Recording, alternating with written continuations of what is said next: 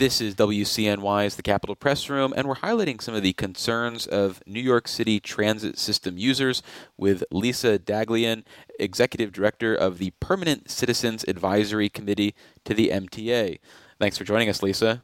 Thanks so much. I'm so happy to be here today. Well, I want to start by talking about discounted Metro North and Long Island Railroad trips for both seniors and New Yorkers with disabilities, which are subject to restrictions that your group feels are unconscionable. What are the eligibility criteria that you have a problem with?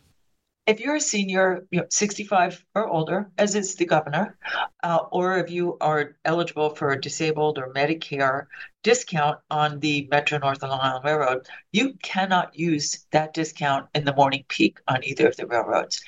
It's an old legacy holdover from the time when everybody traveled at the same time in the morning commute. It doesn't happen anymore. You know, the afternoon uh, commute is is uh, spread out over a number of different hours.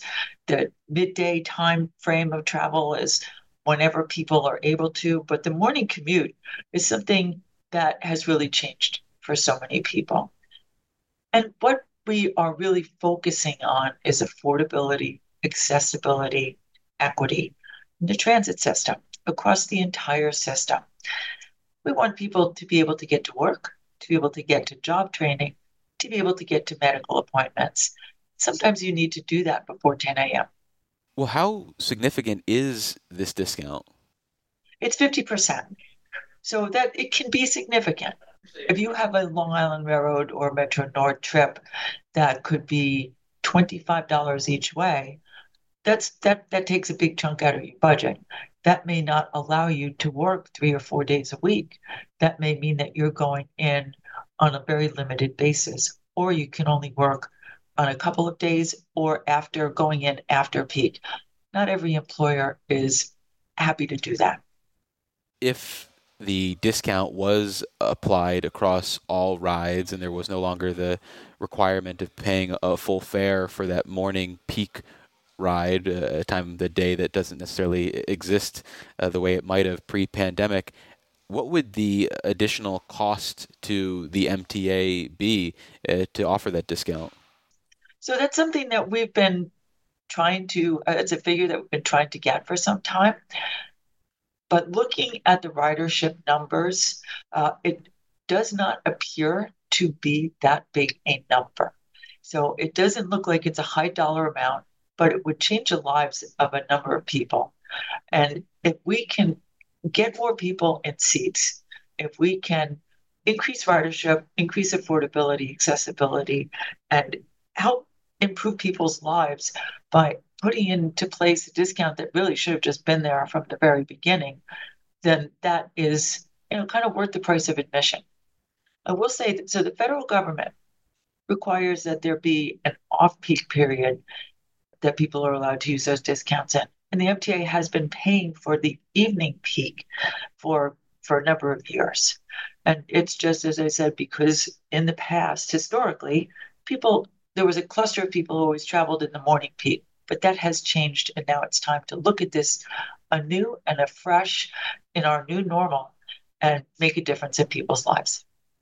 Well, given the new travel habits of transit users more broadly and, and how you've talked about how we no longer live in a nine to five world, is the lack of a discount that big of a deal? I know you mentioned that it's a 50% discount that people aren't able to take advantage of, but are older New Yorkers and New Yorkers with disabilities that disadvantaged? Is this a time period that they necessarily want to travel? And if they do, say once or twice a month, say, is it that big of a deal for them to absorb the extra cost?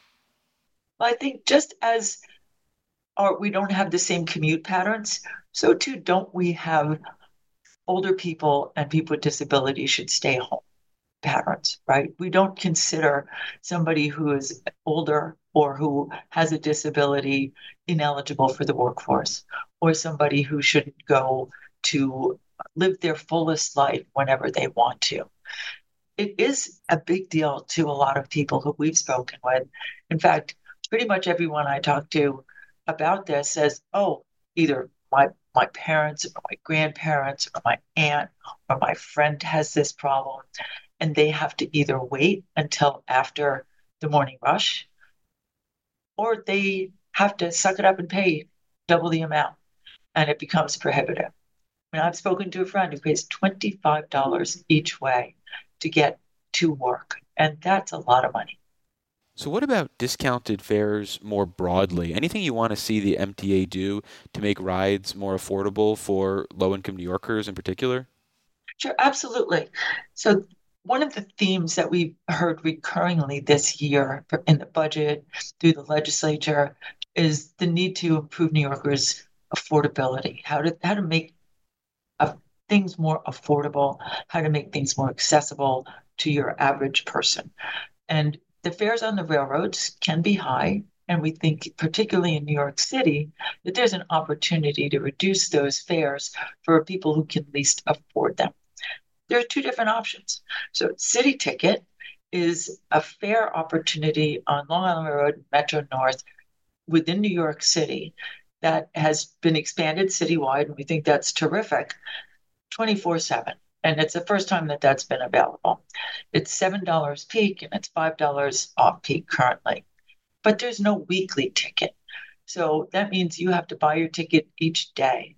You can't plan for the week. You can't say, I have this much money in my travel allowance and I'm going to buy my pass for the week. So allowing people to buy a weekly, which with transfers to subways and buses with unlimited transfers, would give people an ability to budget, give people the ability to travel at a reasonable cost, and would increase ridership and fill seats because we know that the railroads have capacity. So that would be a city ticket weekly. We think that there is an opportunity to fund that if there is any reluctance to do so out of the outer borough transit account which is money that is funded through congestion pricing fees that are paid for through uh, for hire vehicle surcharges that's been in effect since 2019. And we know that there's money in the budget that has been coming in for that. Unfortunately, some of it's been, the majority of it at this point has been geared towards toll reductions, which is not the original intent of it.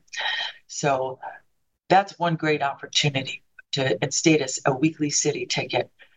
Another one is a Fair Fares expansion to the commuter rails. Fair Fares is a city run and funded program that allows people who are making 120% of the federal poverty level to apply for a 50% discounted subway or bus metro card or OMNY card. It's not available on the commuter rails at this point. Unfortunately, it's undersubscribed for a variety of reasons, including the fact that 120% of the federal poverty level is so low that the working poor can't take advantage of it to the extent that they should. It should be 200% of the federal poverty level. And it's not really, the awareness of the program isn't really sufficient. But it's higher than it was. It was 100% of the federal poverty level. So we, it's getting there. Every drop in the bucket is a drop that will help to fill the bucket.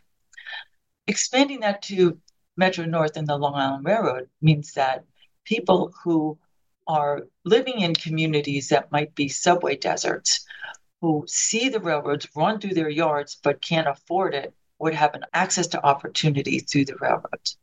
We think that the city, which has $95 million baselined in their budget, is really in a good position to help fund that since it is currently undersubscribed. So those are just three really good, simple, low hanging fruit opportunities that would provide people with the ability to travel in a, in a much easier way, a much more affordable way, and a more equitable way throughout the city.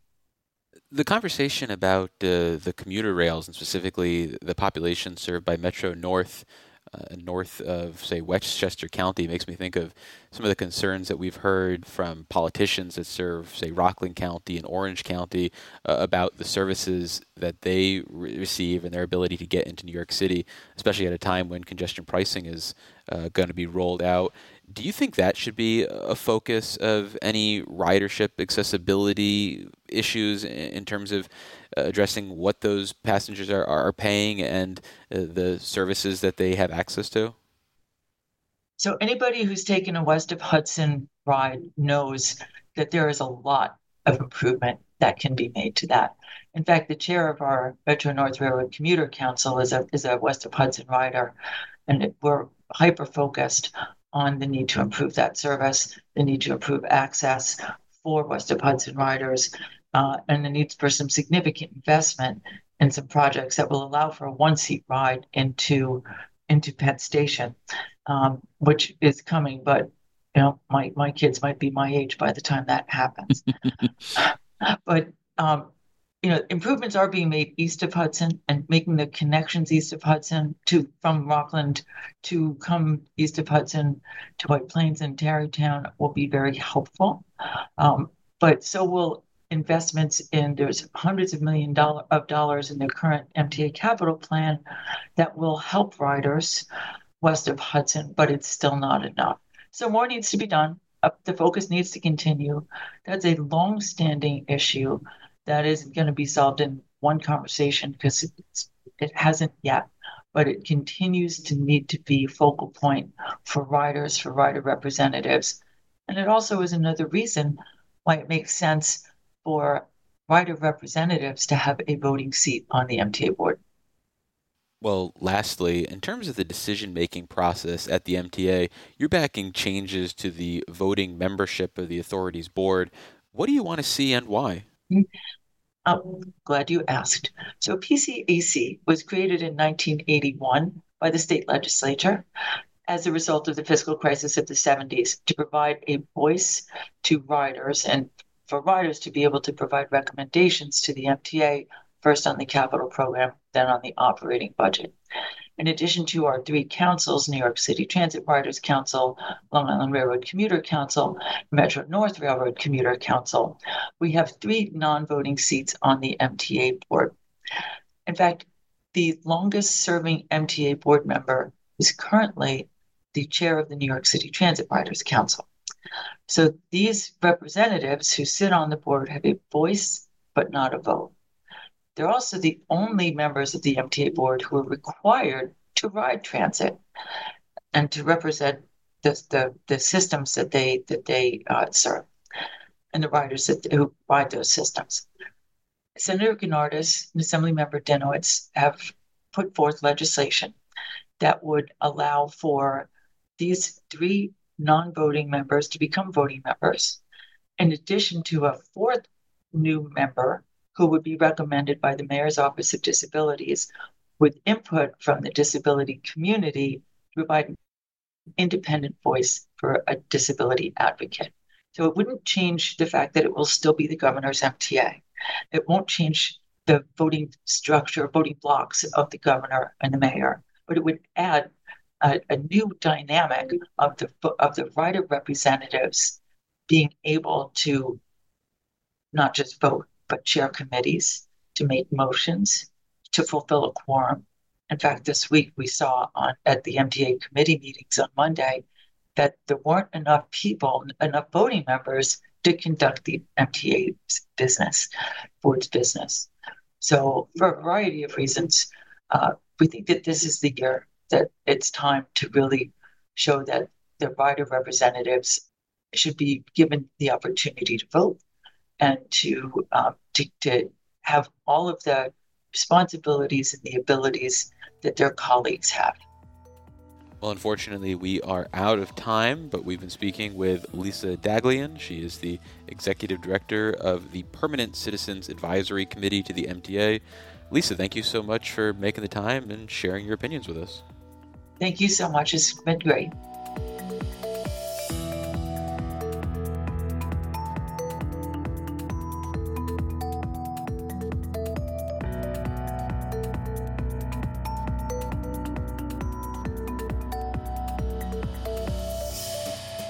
Support for the Capitol Press Room provided by the New York State AFL CIO, a federation of 3,000 unions fighting for working people by keeping New York State union strong. Visit unionstrongny.org for more information.